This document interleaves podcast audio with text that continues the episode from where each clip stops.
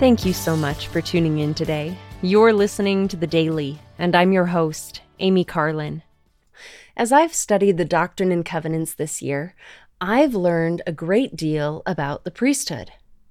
While we were discussing scripture study together, my husband was a little bit surprised to learn that I had never had women's classes in church that focused on the duties of various priesthood offices and callings, or on the differences between the Aaronic and Melchizedek priesthood.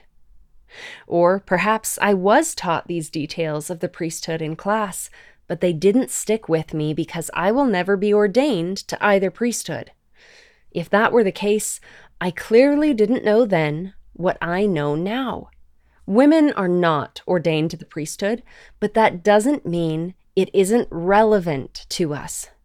Women are endowed with priesthood power in the temple, and we participate in priesthood ordinances and covenants. In the January 2016 Ensign magazine, Elder Paul B. Pieper taught it is interesting that in the oath and covenant of the priesthood, the Lord uses the verbs obtain and receive. He does not use the verb ordain.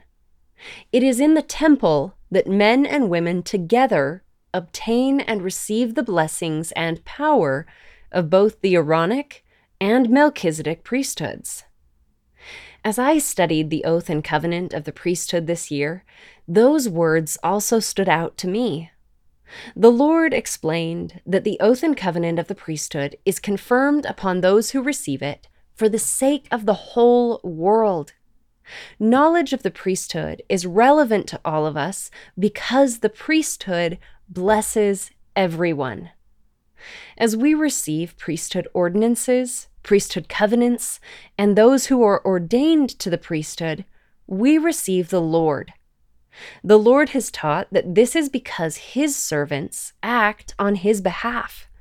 Those who receive his servants receive Christ, and those who receive Christ receive his Father, and those who receive the Father receive his kingdom and all that the Father hath. As President Russell M. Nelson taught, incredible blessings flow from the oath and covenant of the priesthood to worthy men women, and children in all the world.